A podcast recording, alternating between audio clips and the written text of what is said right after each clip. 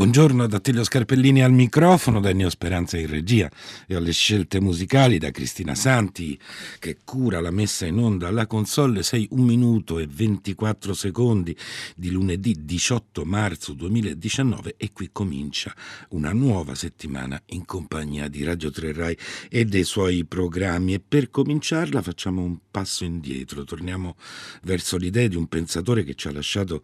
due anni fa nel gennaio del 2017 ma le cui tesi e le cui analisi non hanno smesso di esercitare grande influenza sulla fase storica che continuiamo a vivere. E diceva Zygmunt Bauman, sociologo di origini polacche, naturalizzato poi inglese, britannico, oh, diceva di quella che aveva battezzato modernità liquida, che in essa si avviavano a scomparire, all'esaurimento, tutte le relazioni finché morte non vi separi insomma decretava la decadenza dei rapporti di fedeltà, questa parola impegnativa che sa di, di giuramento, di patto solenne, più facile a dirsi e a sbandierarsi la fedeltà che spesso a viversi con coerenza. Questa uh, parola che immediatamente però chiama anche il suo contrario, no? la rottura del patto, il tradimento a chi a, o a cosa si può ancora essere fedeli, ecco fedele, aggettivo indeclinabile, la nostra parola del giorno, il filo rosso musicale che ci accompagnerà fino a stasera a Radio 3 Suite, grazie alle vostre segnalazioni musicali che potete inviare fin d'ora al 335 5634 296 via sms o su whatsapp. Uh, e ha una lunga fedeltà, uh, anche spesso anche discutibile, eh, si richiama spesso il, il, nome di un'isola dei eh, Caraibi in cui tutto, anche la politica, sembra volgere al mito. Parliamo di Cuba, il socialismo caraibico ha avuto più oh, fedeli dello stesso modello sovietico, forse perché usciva da una vera rivoluzione nazionale che inizialmente non era neanche eh, diciamo troppo oh, orientato o esclusivamente orientato al socialismo, ma a, a, per una volta parleremo di Cuba Cuba uh, senza appunto il suo oh, mito politico, perché la Cuba che viene raccontata dalle stupefacenti immagini di una fotografa che si chiama, che si chiama Brunella Longo viene prima della storia. È un mondo fatto di foreste tropicali impenetrabili, di lagune e fiumi sotterranei, di grotte oscure uh, e di giardini fossili. È una Cuba premundo, un viaggio iniziatico per immagini è stato pubblicato da Gangemi ed editore ne parleremo, ma ah, torniamo anzitutto alla fedeltà. La fedeltà di Cennio Speranza è stata sempre messa in dubbio, oh, ad esempio nel teatro musicale eh, europeo, più che altro è stata messa in dubbio la capacità diciamo, degli uomini e delle donne di esercitarla e anche quando l'opera eh, eh, era vietata, ad esempio nello Stato pontificio c'erano delle eh, cantate profane che ne stigmatizzavano la fragilità, come questa questa uh, di Handel, da cui prende l'avvio la scaletta musicale di oggi, tu fedel, tu costante, cento belle ami. Uh, Fileno, dice la protagonista della cantata HVV 171, tu fedel, tu costante, di Georg Friedrich Handel, e l'ascoltiamo da Emma Kirkby, soprano, e da The Academy of Ancient Music, diretta da Christopher Oakwood.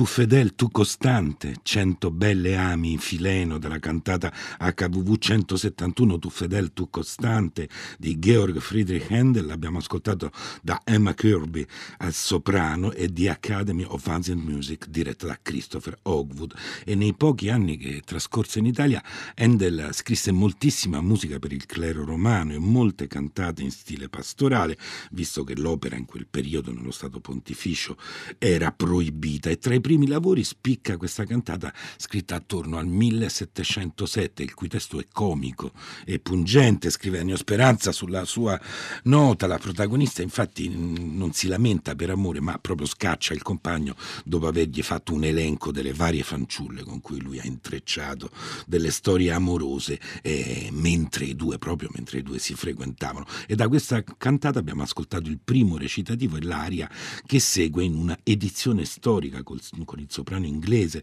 specializzato in musica barocca Emma Kirkby. La parola del giorno è fedele per l'appunto, oh, potete scrivere le vostre segnalazioni, le vostre suggestioni musicali al 33556 34296 e noi cominciamo oggi, il nostro racconto comincia, come accade in tante fiabe, in una foresta, in una foresta incantata. La sua vegetazione è così fitta e contorta che ricopre interamente l'immagine, che è una fotografia in bianco e nero che si sviluppa tutta in altezza, come se inseguisse lo slancio degli alberi, lasciando intravedere soltanto qualche spicchio di un cielo opaco e soffocato. Ecco, deve essere stato veramente lungo il sonno che si è impadronito di questo reame dove soltanto la natura ha continuato a crescere con i suoi ritmi arborescenti, seppellendo qualunque flebile respiro umano o animale, o forse no, forse questa è un'immagine scattata chissà come all'inizio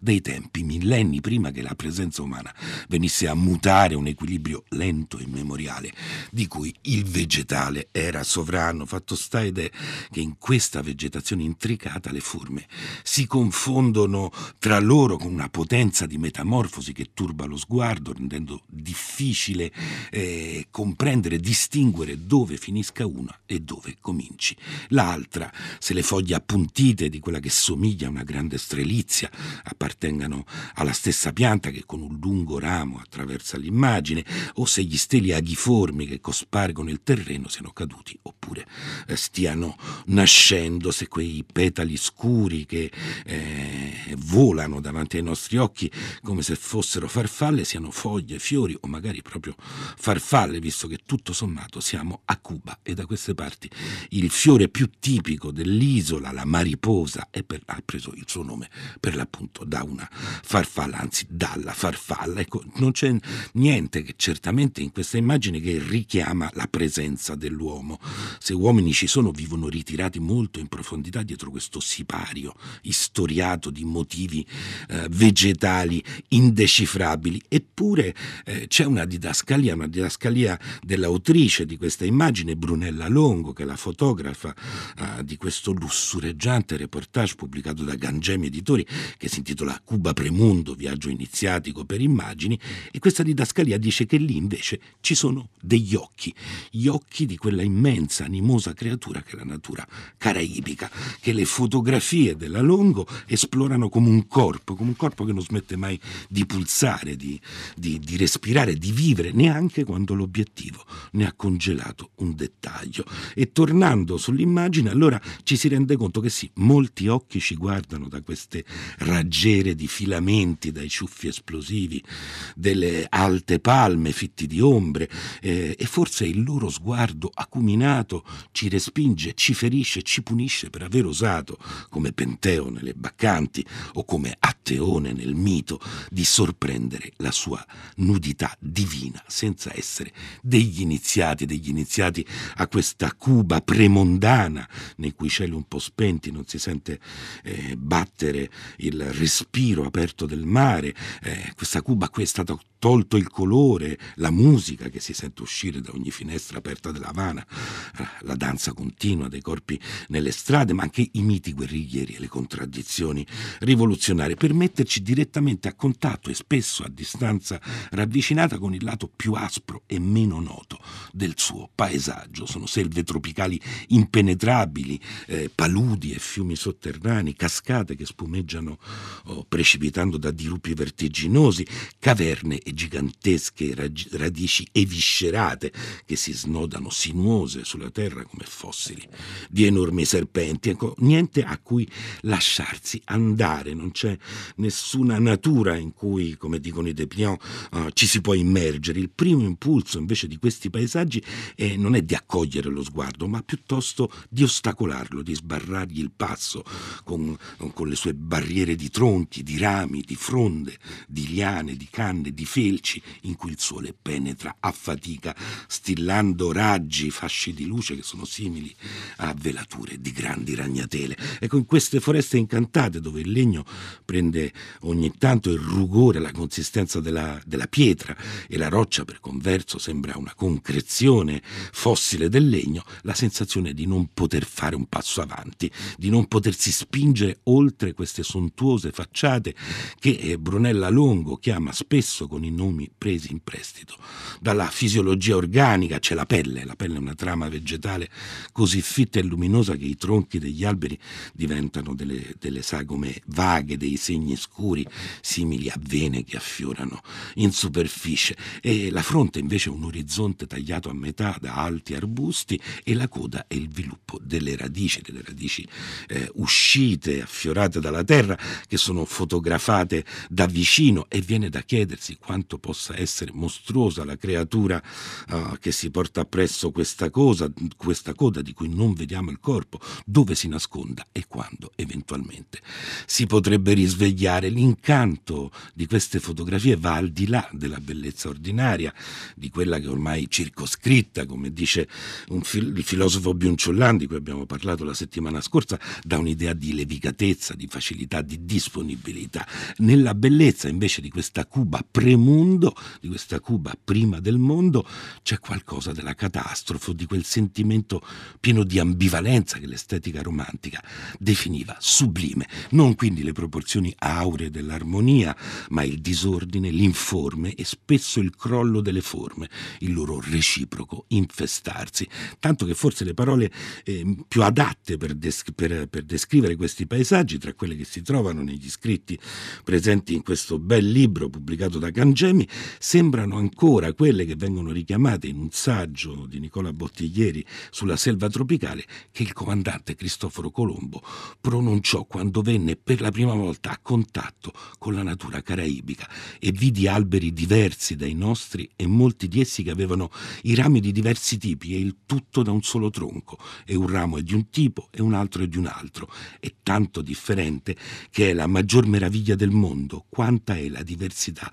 dell'uno e dell'altro tipo. Non solo l'impressionabile navigatore aveva finalmente scoperto l'Eden di cui era andato oh, alla ricerca fin dall'inizio del suo viaggio, un viaggio molto più orientato dal mito di quanto comunemente non si creda, ma soprattutto aveva scoperto con suo sommo stupore che l'Eden non assomigliava affatto a un giardino.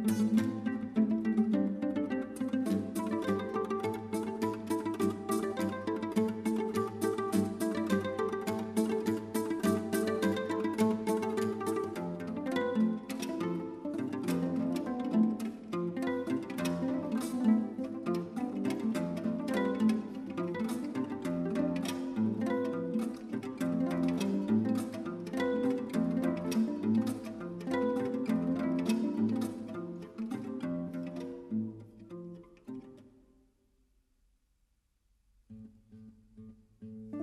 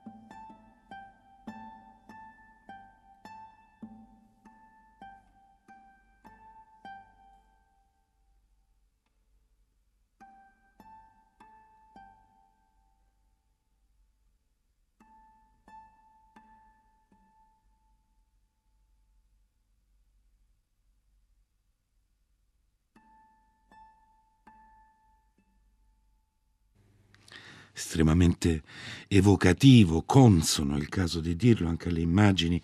di cui stiamo parlando, questo, questa scelta di Ennio Speranza, di,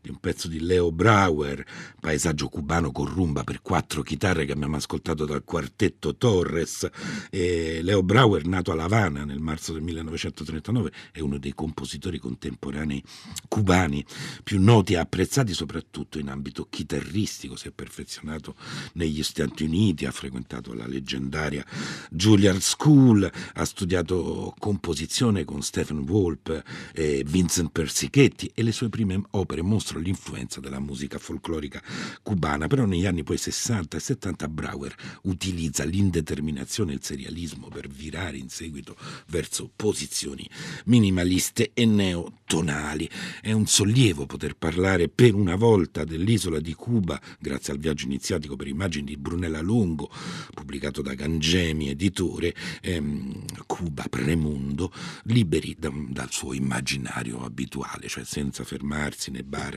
in cui sia stato Hemingway, senza i ritratti del Che o le sue frasi tatuate sui, sui muri scrostati, senza interrogarsi sull'eredità diffidele dei guerriglieri della Sierra. Prima del mondo, in fondo, vuol dire anche prima del mito e delle sue iscrizioni nell'immaginario e nella cultura. E se al mondo qualcosa ci precede,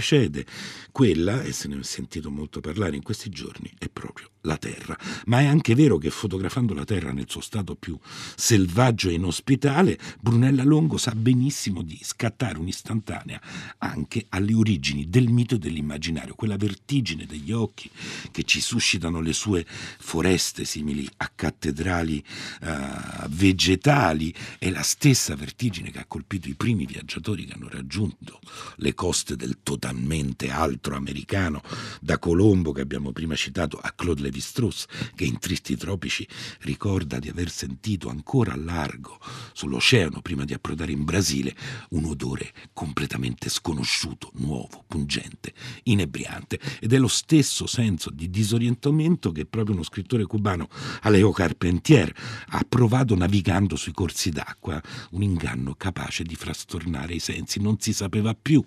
oh, si legge in una pagina di un libro dei passi perduti che viene riportato nel libro di Brunella Longo qual era l'albero e quale il suo riflesso. Non si capiva più se il chiarore venisse di sotto o di sopra, se fosse acqua la volta sopra di noi o acqua fosse il suolo, se gli spiragli aperti nel fogliame non fossero pozzi di luce scavati in una terra sommersa. Siccome i rami, i tronchi, le liane si riflettevano ad angolo ottuso o ad angolo acuto, si finiva per vedere paesaggi illusori, pendii, sentieri, rive inesistenti inesistenti.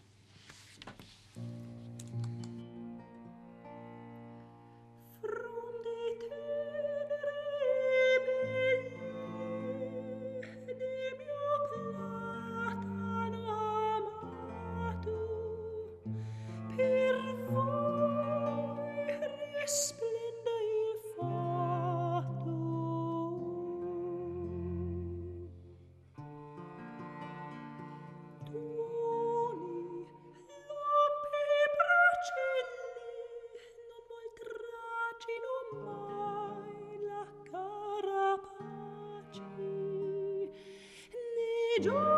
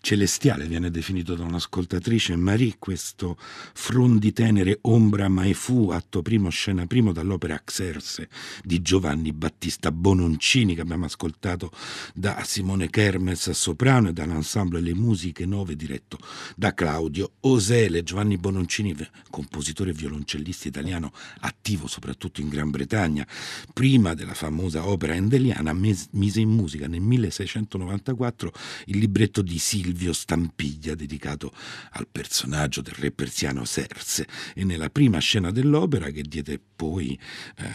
l'avvio anche a una delle aree più celebri di Handel, Serse si rivolge a un platano apostrofandolo con dolci parole d'amore e la, le somiglianze con l'aria handeliana sono oh, innegabili e rasentano il plagio.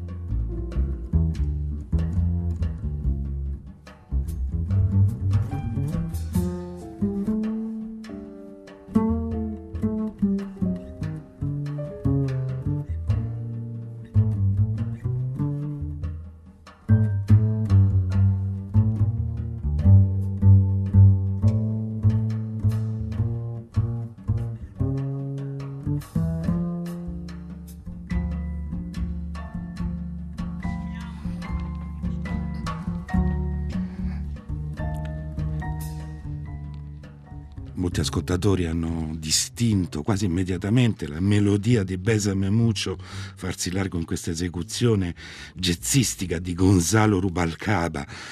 uno dei più importanti pianisti del nuovo jazz cubano, nato a La Habana nel maggio del 1963, dotato di uno stile assai percussivo, così lo definisce Ennio Speranza nella sua nota, ma capace anche di grandi dolcezze. Rubalcaba si muove in territori decisamente jazz, contaminandoli però con diverse tradizioni musicali latine, ovviamente in primis quella cubana, poi quella messicana, uh, e quella che abbiamo ascoltato una struggente, personale rilettura della celeberrima canzone di Consuelo Velázquez, eh, coadiuvato da Charlie Aden al contrabbasso e Jack de Joenet alla batteria alle 6.40 minuti e 31 secondi. Ci salutiamo tra poco, il, la linea passa al GR3, poi la rassegna stampa internazionale di Radio 3 Mondo. È stata una puntata atipica su, su Cuba, quella sulle fotografie di Cuba Premundo, il libro di Brunella Longo,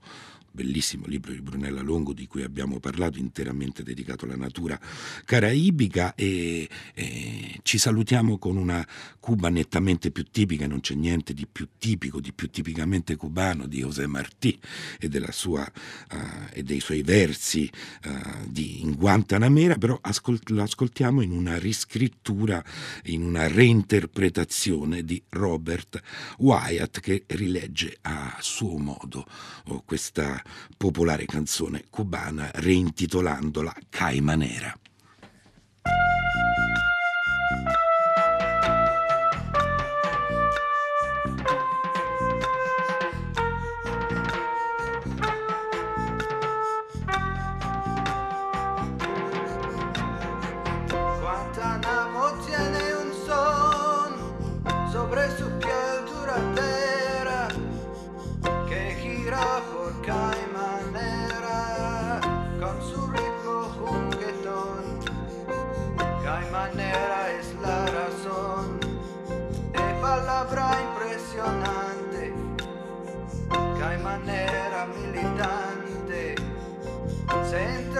Cada mañana